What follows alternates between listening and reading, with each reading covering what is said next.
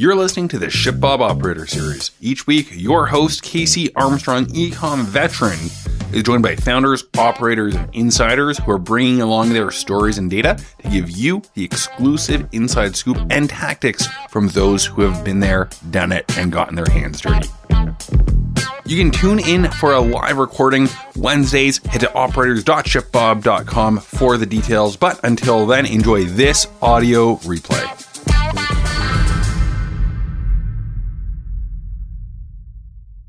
Hello, everybody. Welcome to episode eight. Can't believe it's already episode eight of our operator series. Moving forward with your business. Um, very excited with the guests that we have on today. I'll jump right into who they are, and then I have some questions from you all. And then, as Nick teased, and as I just found out like three minutes before we kick this off, we've got some prizes, some of which are TBD. Hello, Victor. Thanks for chiming in over here. I don't know what direction I am on, but chats, questions, please post, throw them in here. This is for you all, so we want to hear from you. So first we have uh, Gerard Ecker. He's the founder and CEO of Ocean & Co. They sell jewelry like sea turtle bracelets and, and other ocean-related clothing. Every purchase goes to help support their mission, which is to rid the ocean of plastic. And this is a initiative that I love, somebody who's grown up right next to the beach and has always lived close to the beach and tries to spend as much time there as possible, even though right now it's closed um, out in California. Love seeing missions like this. Uh, and then also, he is the co founder of Method Marketing. And then we also have another serial entrepreneur with Ryan Treft, who is who founded Coalatree and Peejamas. Koala Tree sells eco-minded outdoor apparel Peejamas sells absorbent, reusable potty training pants. As we were chatting about before this, I have three kids under six, and so I'm going to be spending some money on Peejamas right after we hang up. I'll send you a pair. For, for me or for my kids? Um, Either one. And then uh, Ryan also is uh, co-founded IFS 360, which was acquired by Rakuten. So he knows the shipping and fulfillment space extremely well. So as we have done the last few weeks, as I mentioned, I'm in California. I'm actually in Orange County, California, in between San Diego and California. Would love to see in the comment section. Uh, let's let's see where everybody's coming in from. And Ryan and Gerard, you guys can chime in or drop where you're coming in from as well. There we go. Pat in Newport Beach, who's right by me. Oh, wonderful! and then also, as Casey teased uh, too, and he just kind of found out, like I said before we just kicked off, I told him we are giving away two prizes, kind of things. Whoever asked the the most questions for today, uh, the prize is still TBD. We'll take recommendations in the chat, and then who also comes up on stage and actually asks a video question, we'll give you guys something even better. As I teased, kind of in the email, we still haven't decided, but that's uh, we can have some suggestions here in the chat box too, and then you know maybe Ryan and uh, Gerard also have some some ideas as well, but looks like we got a lot of uh, a lot of people in here, so this is great. So here, I, I, like to introduce new random things on the spur of the moment to get, to get Nick stress really high. So we'll play some music for a second. While I want to see from everybody, everybody's throwing in where they're coming in from, which I love. For one of the giveaways, we'll let's we'll pick a D2C brand. Everybody, please throw in your favorite direct to consumer brand. I see a bunch of people in Chicago in here, and with the MJ Doc I'm going to try to play this from Instagram. We'll see if this works. And again, we'll get this music will support, get you pumped up to throw in your favorite D2C brand. So come on, throw them in there. Let's see if this will work. It's on a piano.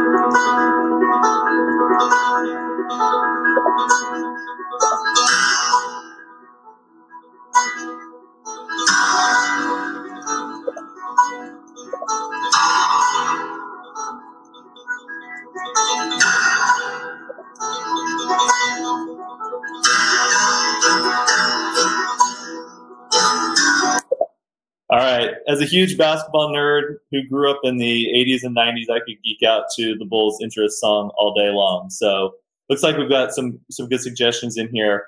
And to start things off, Gerard, I want to start with you. And I think what you know something that you've experienced, which is really timely, is you know you were ShipBob customer for a while.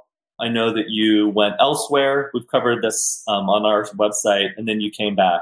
So what we do in these series, we never really get. This is not about ShipBob.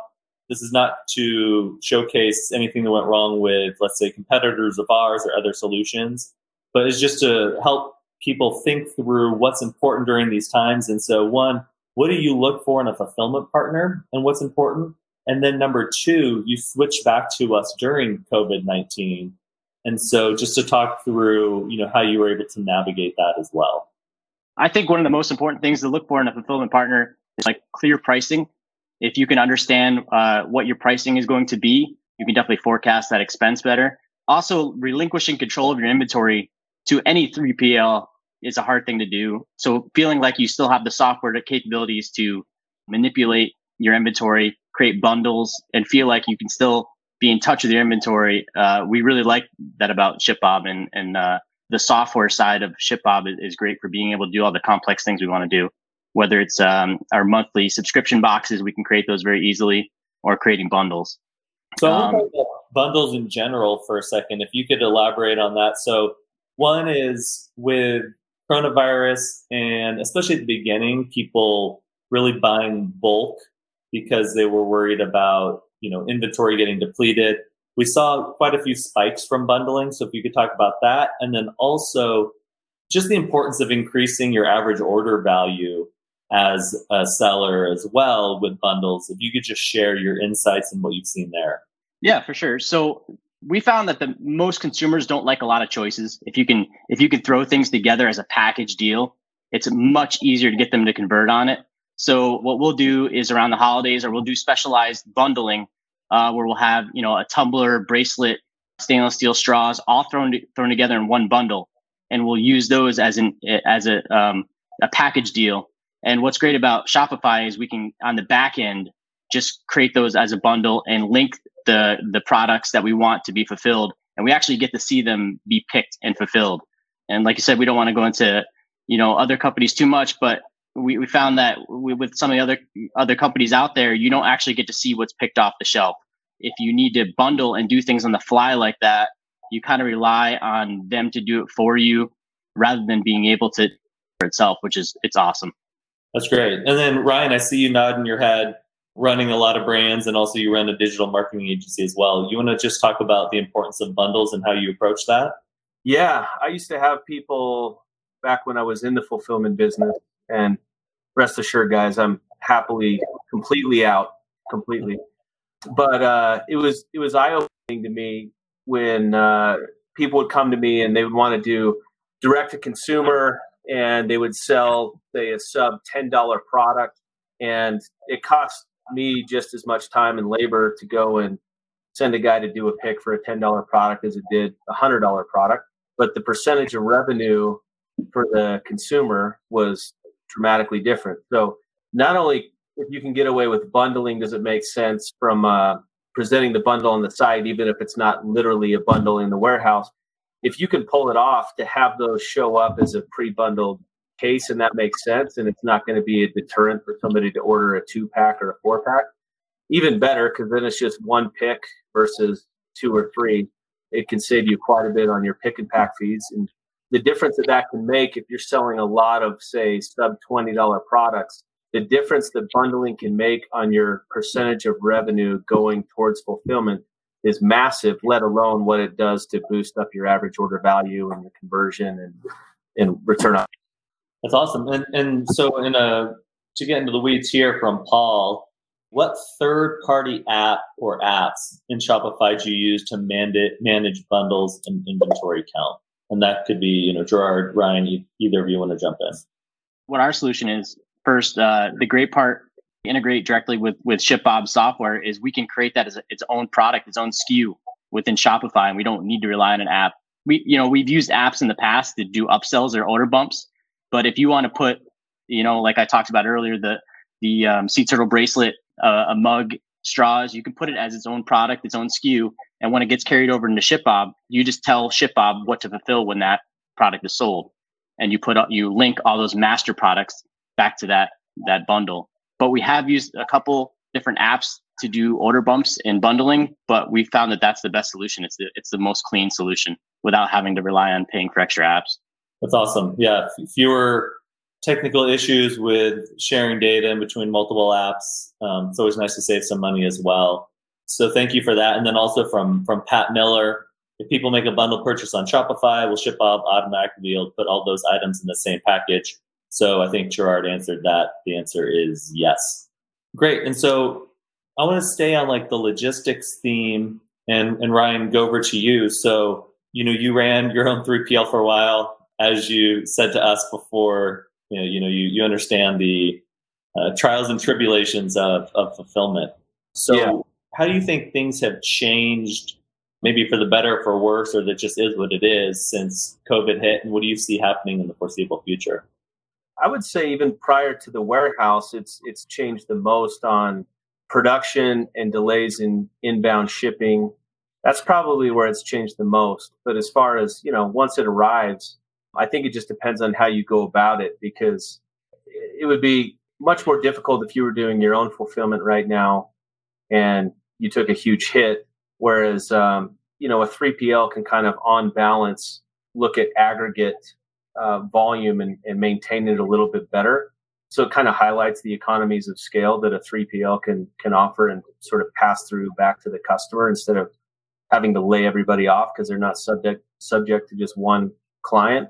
Because I'm I you know I've spoken with um, one of my buddies that still works for the company that was acquired, and he told me that you know volume is is down, but not by much, um, like barely.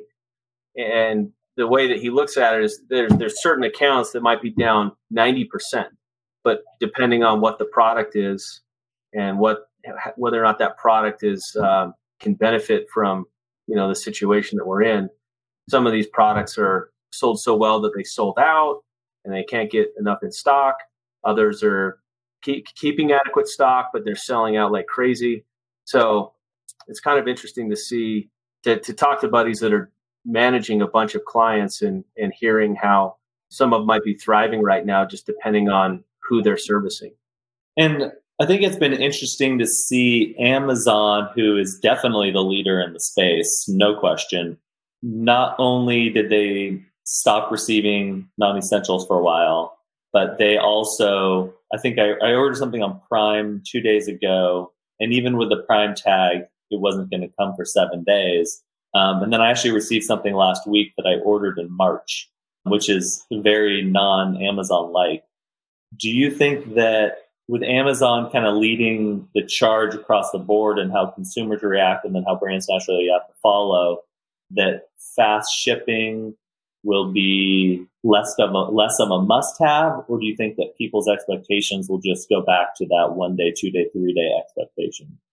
Amazon has definitely lowered consumer expectations now because they're they're kind of like the gold standard for for what people expect as far as uh for shipping times. I think when Amazon started introducing uh, free two day shipping, that put every e-commerce brand kind of on notice that that was going to be what was expected. But now, in in light of Amazon slower shipping time, I mean, I have things that I've ordered from Amazon that are you know 15 days down now. I think it's kind of lowered the expectation across the board. But I think, you know, once everything starts going back to normal, people are going to start expecting that again. We're, we're kind of in a, a environment where people want things and they want it now. The, the sooner you can deliver, the better.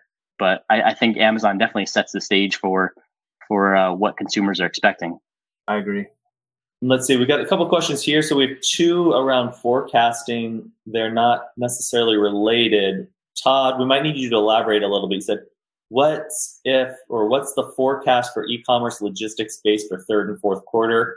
I can assume I know what you're saying there, Todd, but if you could just elaborate just so we can make sure that we're answering that. And then related to the forecasting space, so from Wahid, forecasting inventory can be really tricky when you import a product. There can be so many unforeseen circumstances overseas that affect your product. How do you ensure you're out of stock? Um, so I guess, but for both Gerard and Ryan, if you want to start with where do you manufacture and then how have you navigated that and then with forecasting so uh, thankfully Coalatree was um, had adequate stock on most things other than our trailhead pants are a huge it's our number one selling product line. There were some colors and sizes that we couldn't get it in. Uh, there were delays in in getting that in. In fact there's some still on its way that should have been here long before now. And so you know you can't you can't really predict it but i'm also hearing stories that are far worse than what we've dealt with there or with what Peejamas has dealt with, maybe an extra month start to finish from production till it's in the warehouse.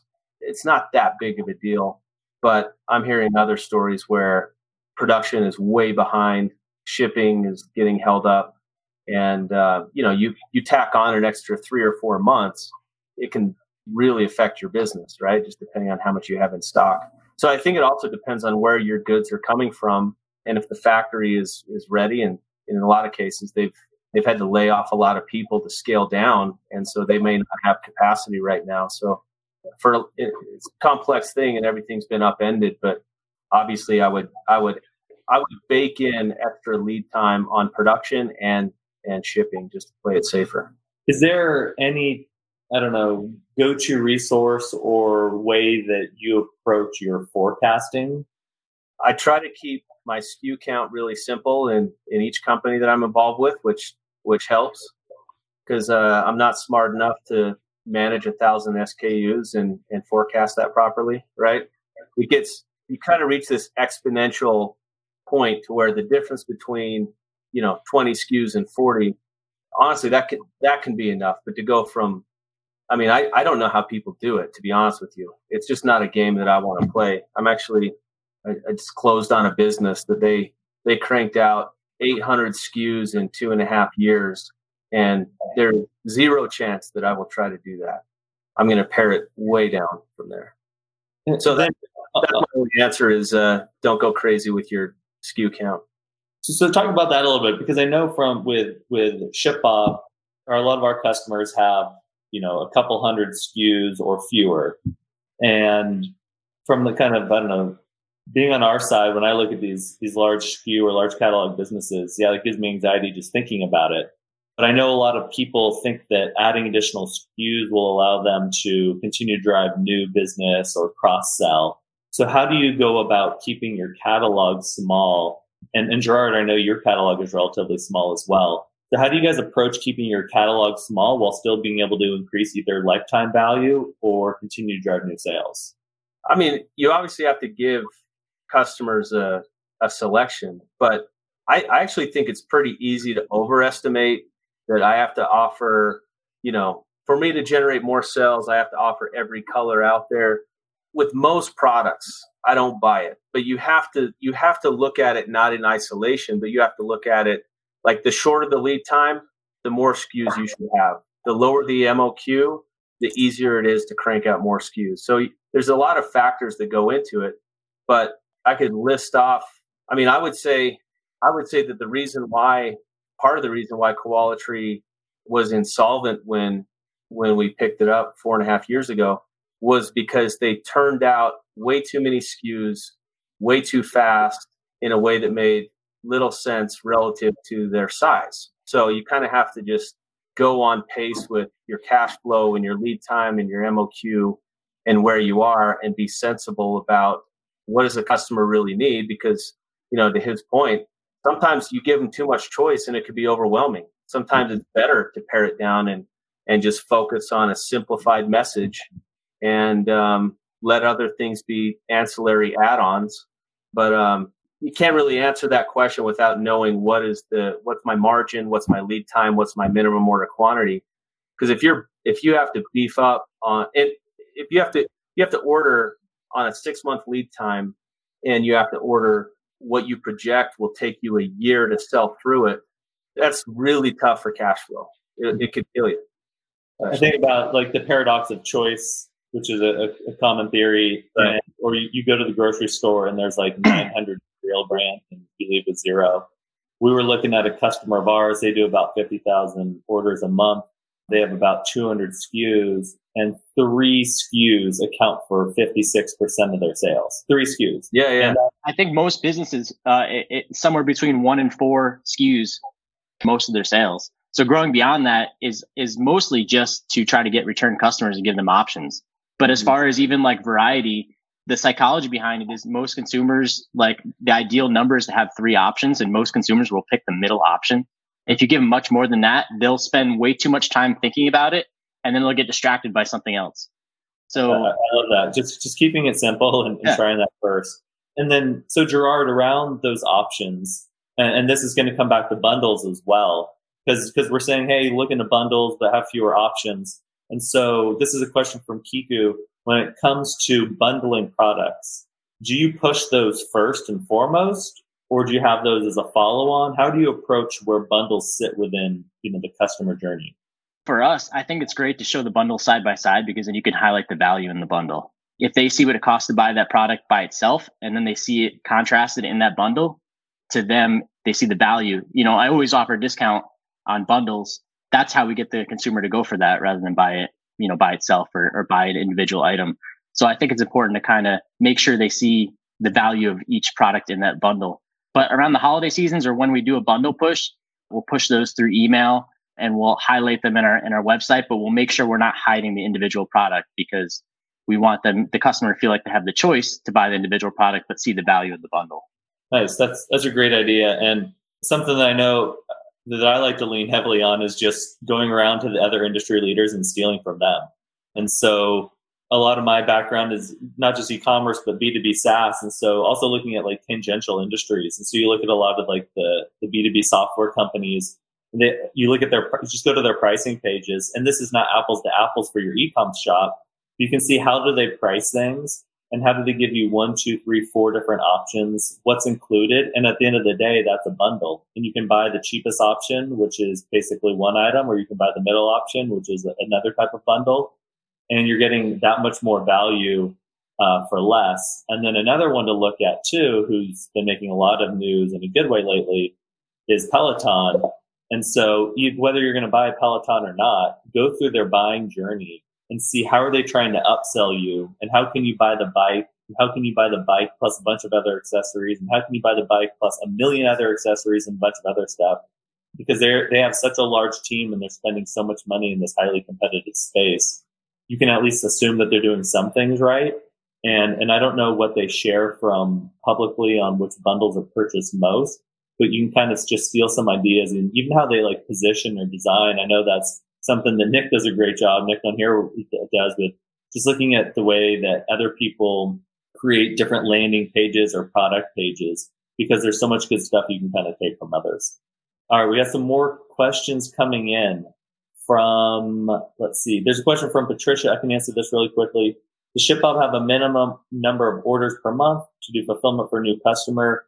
Yes and no. So for, for it to go through our sales team. It's 400 a month. I gave you my email address. You can email me regardless, but everybody can go through what we call our growth or self-service program, um, where there's really no minimum. So it doesn't really matter there. So sign on up, come on through, email me with questions. Catherine, do you, any of you have experience with ShipBob and BigCommerce? Interesting question. I actually was at BigCommerce before joining ShipBob. Uh, so Catherine, if you want to just elaborate a little bit on your question, I'm happy to answer. And then here for uh, Gerard and Ryan, if either of you want to jump in here, this is a question from Demetrius. We're a new beverage business, eight ounce cans, five SKUs.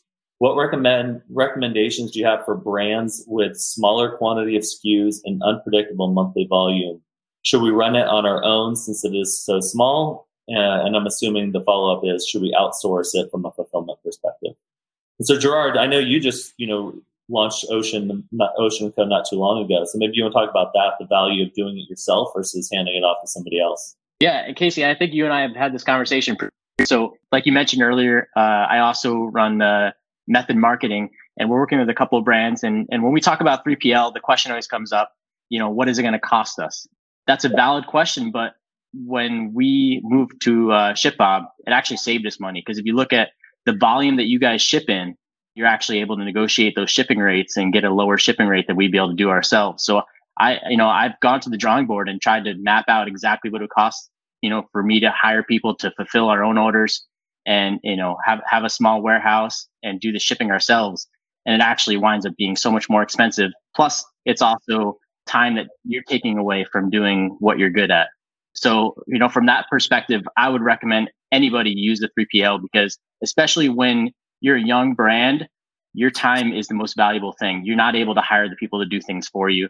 You need to put your effort into things to grow your brand and not worry about scheduling people to pick stuff off the shelf, worrying about, you know, people calling in sick when they're when they're supposed to be fulfilling your orders for you. I'm away from doing marketing and doing the important stuff that you can do best to try to fulfill orders. So for us, it was a cost savings. You know, it, has been a cost savings. We we've we've explored that option, and we keep coming back to. We, there's no way we can do it cheaper. Love that, Jar. Thank you for getting in there. And then Ryan, what about you? Multiple brands, and you've run a 3PL. And I've done in a past life done my own warehousing where we did our own pick and pack and and I would say it's interesting because some people talk about it, and you've probably heard this, where they're like, "Oh, I'm too small for a 3PL," and then other people think, "I'll use a 3PL until I'm a certain size." So it's kind of like the opposite, right? Mm-hmm. I would argue whether you are just starting or you're massive, you should take advantage of the economies of scale that somebody can leverage for you so that you don't have to do it all yourself because we suck as entrepreneurs at, at predicting and understanding our real opportunity costs, right? Myself included. Like there's a lot of things that I find myself doing and then I'm like, why am I doing this task that one I don't I don't particularly like and two, what I could pay somebody else to do it is significantly less than what than the, the, the value of my time that I would assign to myself, right? So so you have to think in those terms, you know, opportunity costs and I don't think very many people fully understand because it's it's actually pretty difficult to calculate the opportunity cost of doing your own fulfillment. But if you really think it through from everything to managing the extra employees out there, you know, th- there's so much more that goes into it than you would ever think. Like I remember in a past business when we did our own fulfillment, on a regular basis, I would have somebody come into my office and say, Hey, we're all out there packing orders. Can you come out and help? And it sucked because I didn't want to seem like uh, like I was above it, but it was always a waste of time. And so if you can just kick that out to somebody else, that whether you're you're seeing peaks or valleys, to them it's more or less the same because all their clients are in peaks and valleys, but in aggregate it balances out more or less. I mean, just take advantage of that.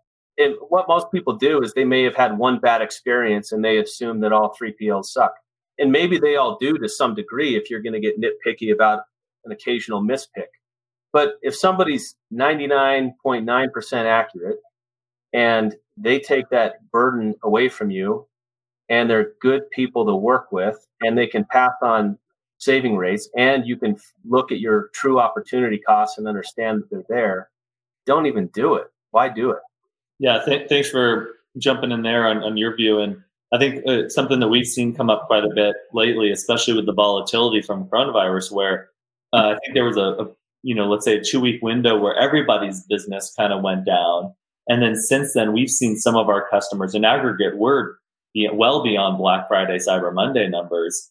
And so some people are way down, some people are just, you know, astronomically higher. And so you can't really predict what's going to happen always. And so it's the difference between fixed costs and variable costs. And so when you have your own warehouse and you have your own employees fulfilling this, that's a fixed cost that you're always going to have.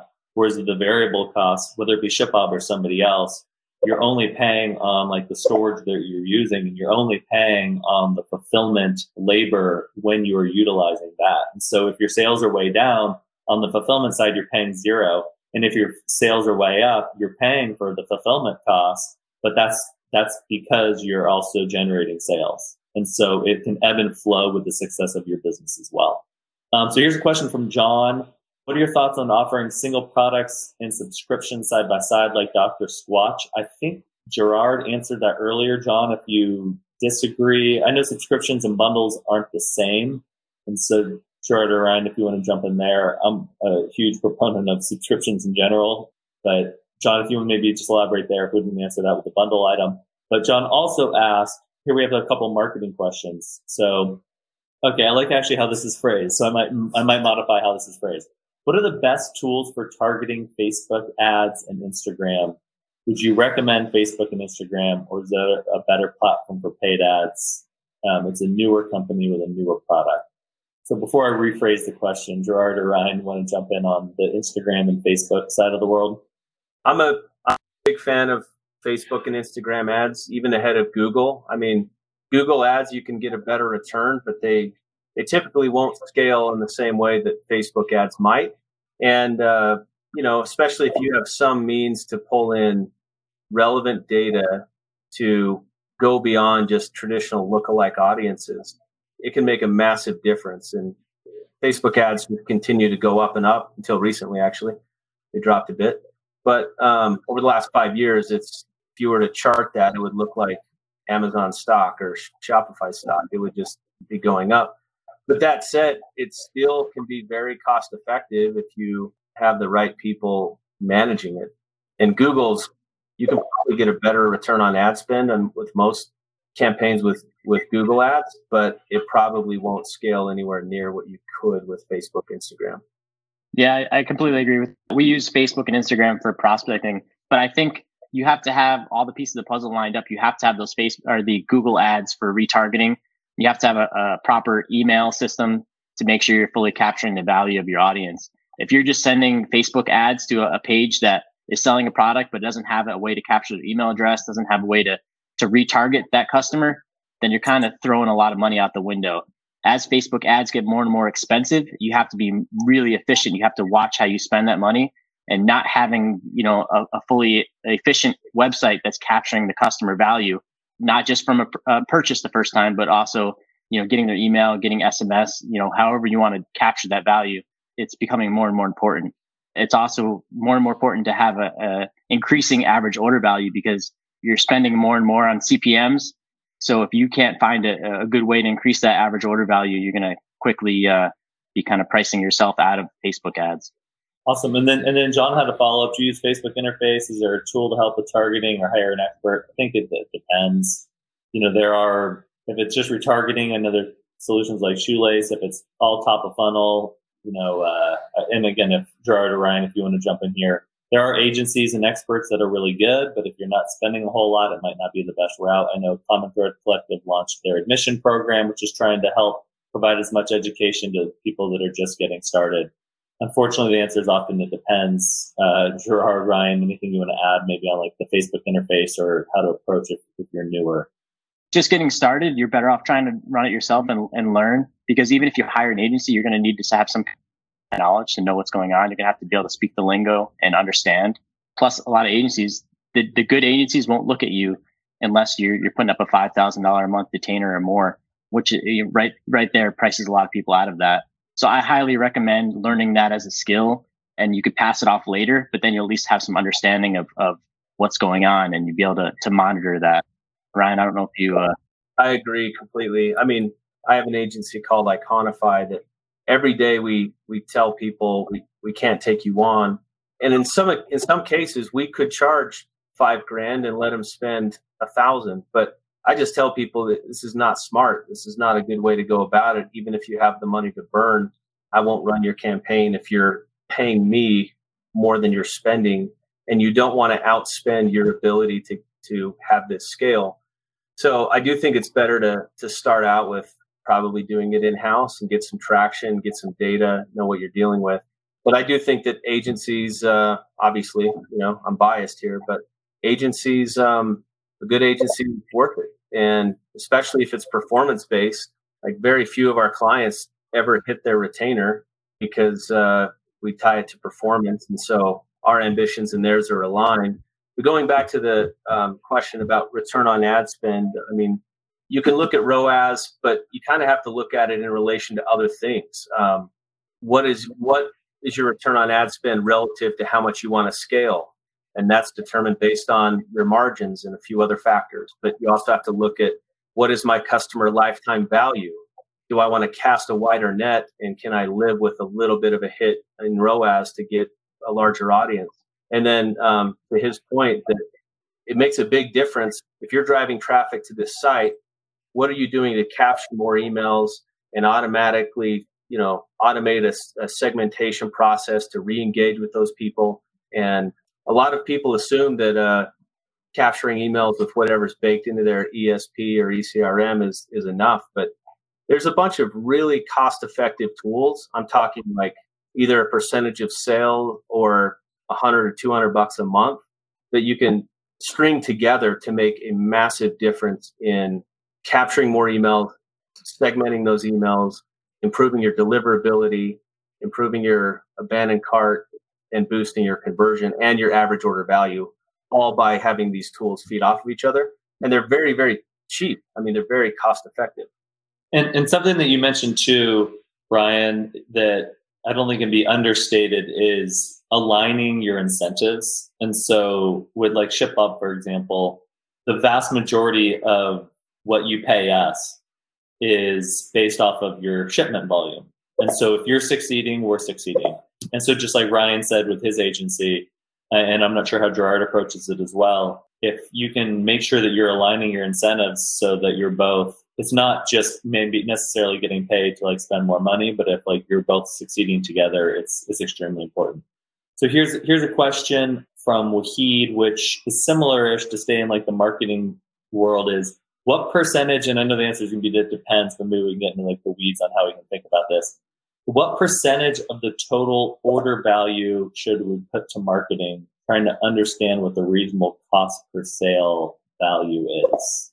It's going to depend on your margins on the product. There's certain products that you can spend a lot more on marketing than others. But like Ryan said, you have to look at that lifetime customer value.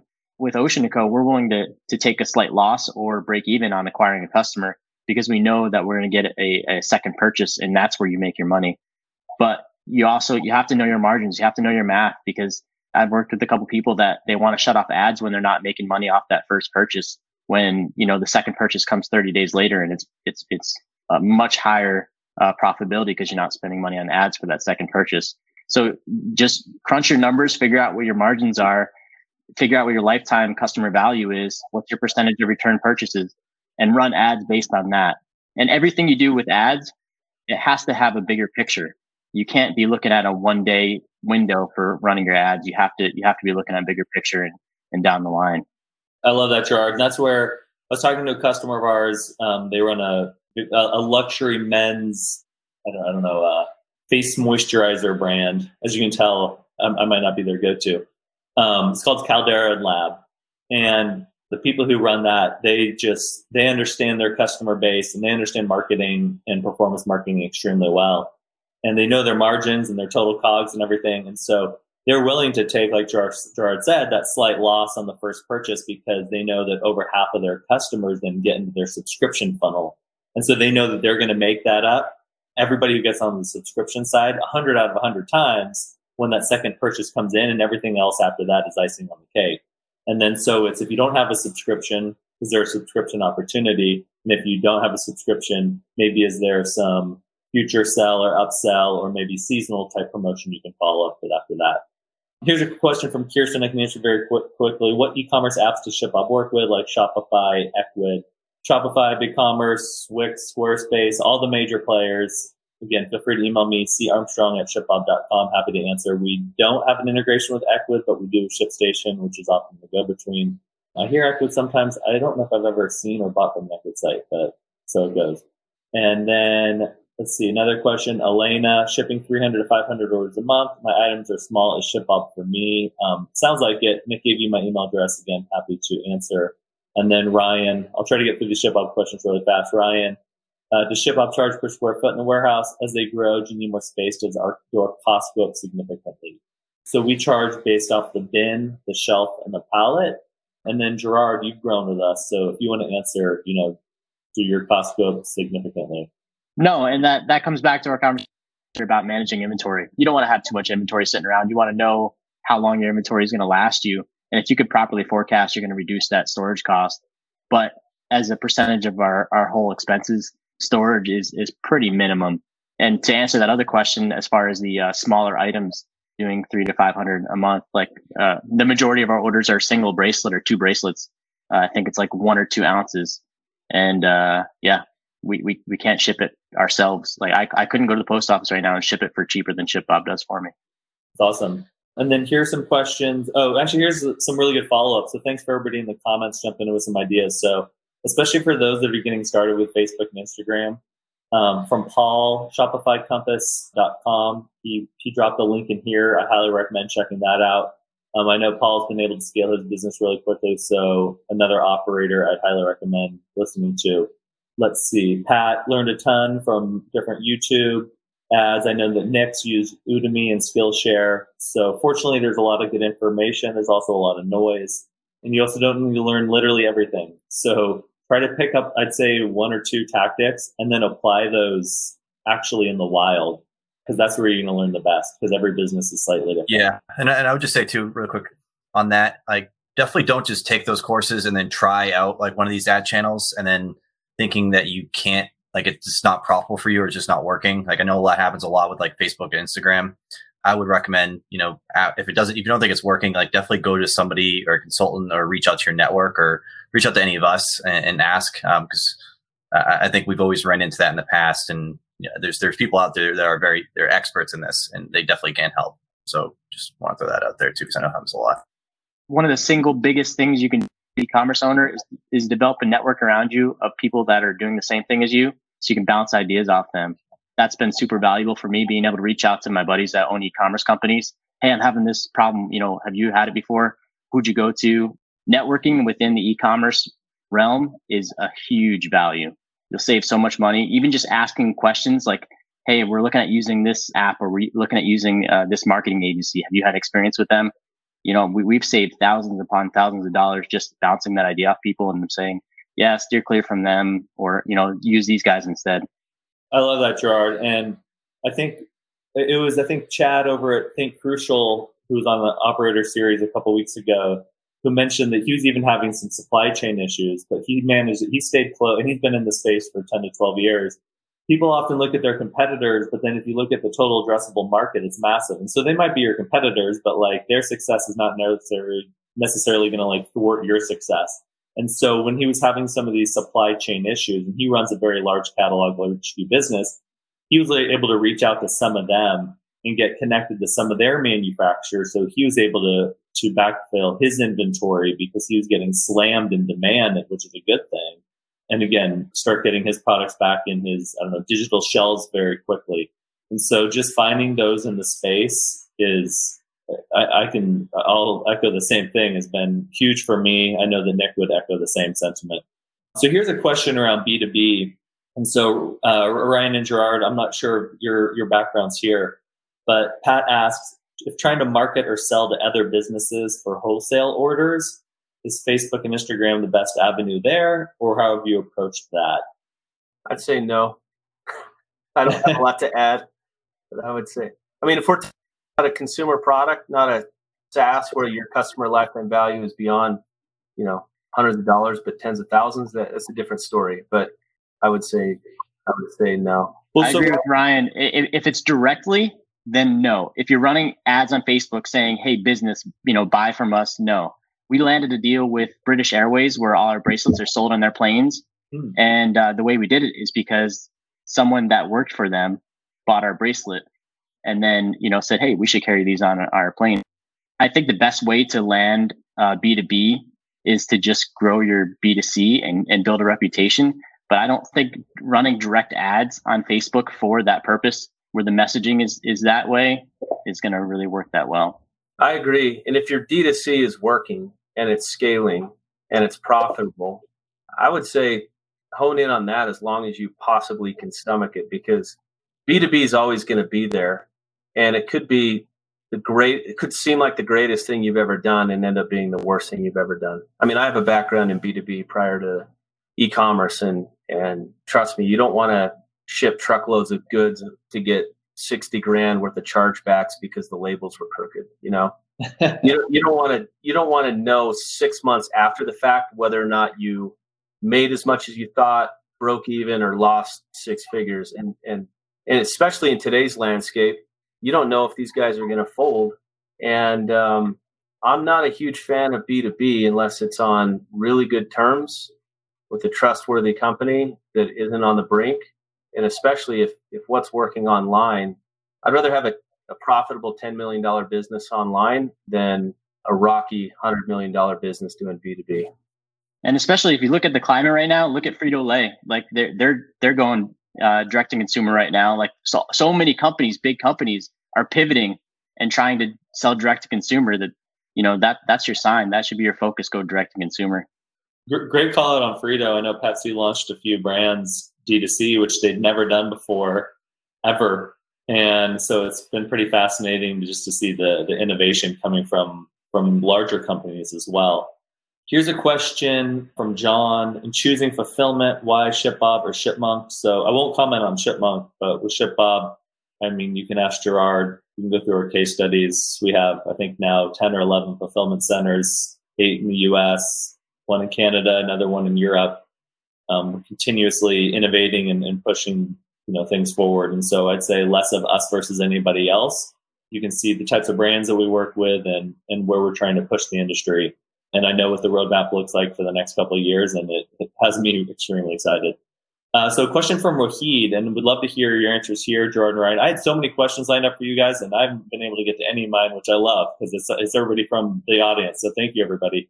And I do, I'll have one final question at the end as well. But here from Wahid, uh, I'm actually really interested to hear your answers, Gerard Ryan, which is so, Gerard, you mentioned benefits of having like minded e commerce founders in your circle. And I'll show you say his last thing next most online communities are based around drop shipping, which dilutes the value. And I completely agree. There's so much noise around drop shipping. And I think that coronavirus is probably accelerating the, at least maybe the evolution of drop shipping, if not the death. Where can you meet other e-commerce founders, especially during COVID-19? So for, for me, it's been, it's been LinkedIn. It's been Shopify plus communities. It's just been, you know, getting your name out there, doing even like videos like this. I think it's, it's just putting yourself out there what's interesting with e-commerce owners is we, we love talking about this. We're passionate about it.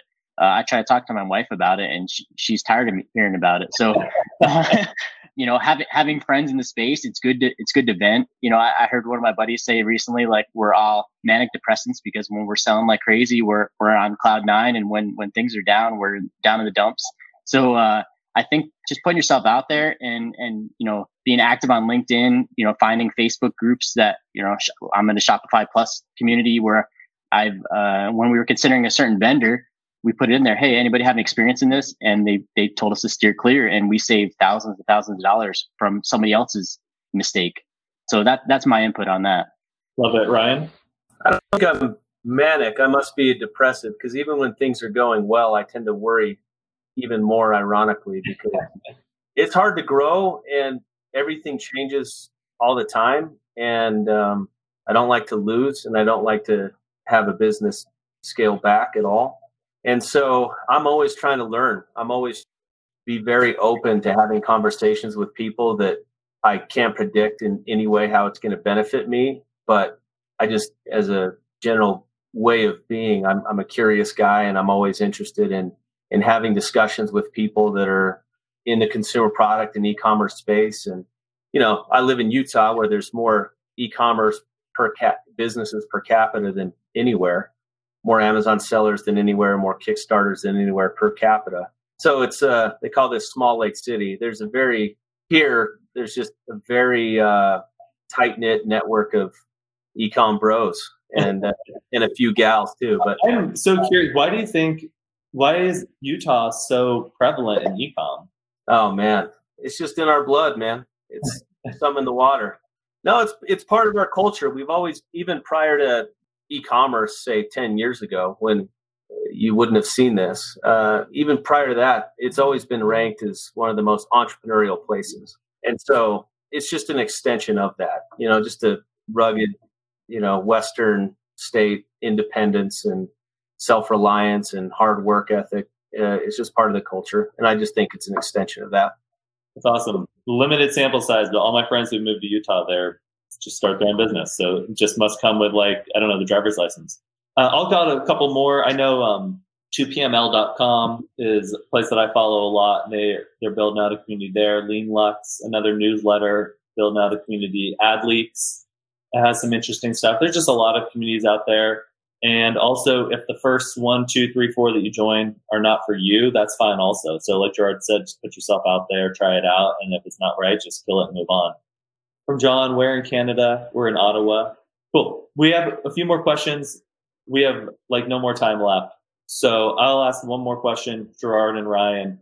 You know, whether it be during coronavirus or anything else, as people are looking to you know exit and run through 2020 successfully what is your number one piece of advice so Gerard, let's start with you and then ryan will get to you next it's just uh, continue to add value to the customer the, the space is becoming more and more competitive so you have to do the right thing you have to do right by the customer you have to continue to add value you know, like Ryan said, if you're not continuing to learn and you're not, you're not continuing to try to add value and be the best in your field, you're going to get, you're going to get outgunned soon.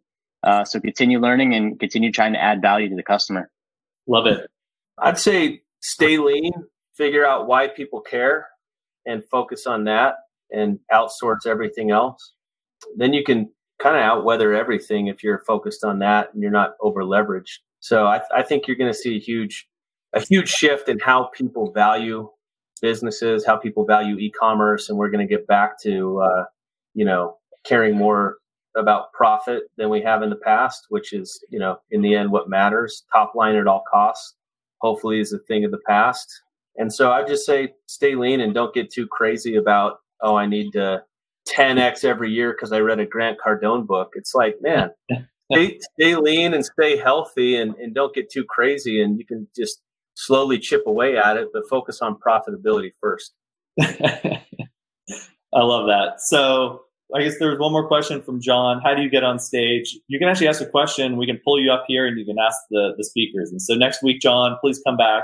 We're here every week, Wednesdays, 3 p.m. Eastern time. We'd love to have you on, ask some questions. To recap what uh, Gerard and, and Ryan said, continue to add value to the customers, it sounds like you, Gerard, have been sitting in some calls with our, our CEO. So there's always like, don't pay attention to the competitors, don't pay attention to X, Y, and Z. If we are consistently adding more and more value every single day to our customers, then nothing else matters. Love it. And then from from Ryan, don't over leverage and focus on the right metrics. Completely agree. Stop reading that TechCrunch article or whatever it may be. And you know, you don't need to chase the shiny pennies. If we've seen anything from this year, even before coronavirus hit or end of last year, companies like uh, like WeWork or Uber or Outdoor Voices, those that were over leveraged and got all the pub in the world. And then you kind of peek behind the curtain a little bit and it's just a cash flow and P&L nightmare. You know, don't believe necessarily all the press. So on a brighter note, thank you for joining us. Greatly value all of your time. This was, uh, I love it. Love the questions. Gerard Ryan, appreciate you taking the time to drop some knowledge here. I know I learned a bunch. I feel like I'm the biggest winner in these because I get to just learn from you all. We're here next Wednesday. Nick's going to follow up with the winners and the oh yeah. About. Looking like we got two winners here, Wahid and John. I'll just have to go back and double double check on the questions, but this is awesome. Appreciate appreciate it, guys. You know, this is it's always better when we can have some questions going. You know, good good discussion. I mean, it's already an hour in, so we're finishing off. So definitely do appreciate that, and I'll, I'll be following up here after. Perfect. Thank you, everybody. Take care. Thanks for having me on. Bye. Bye.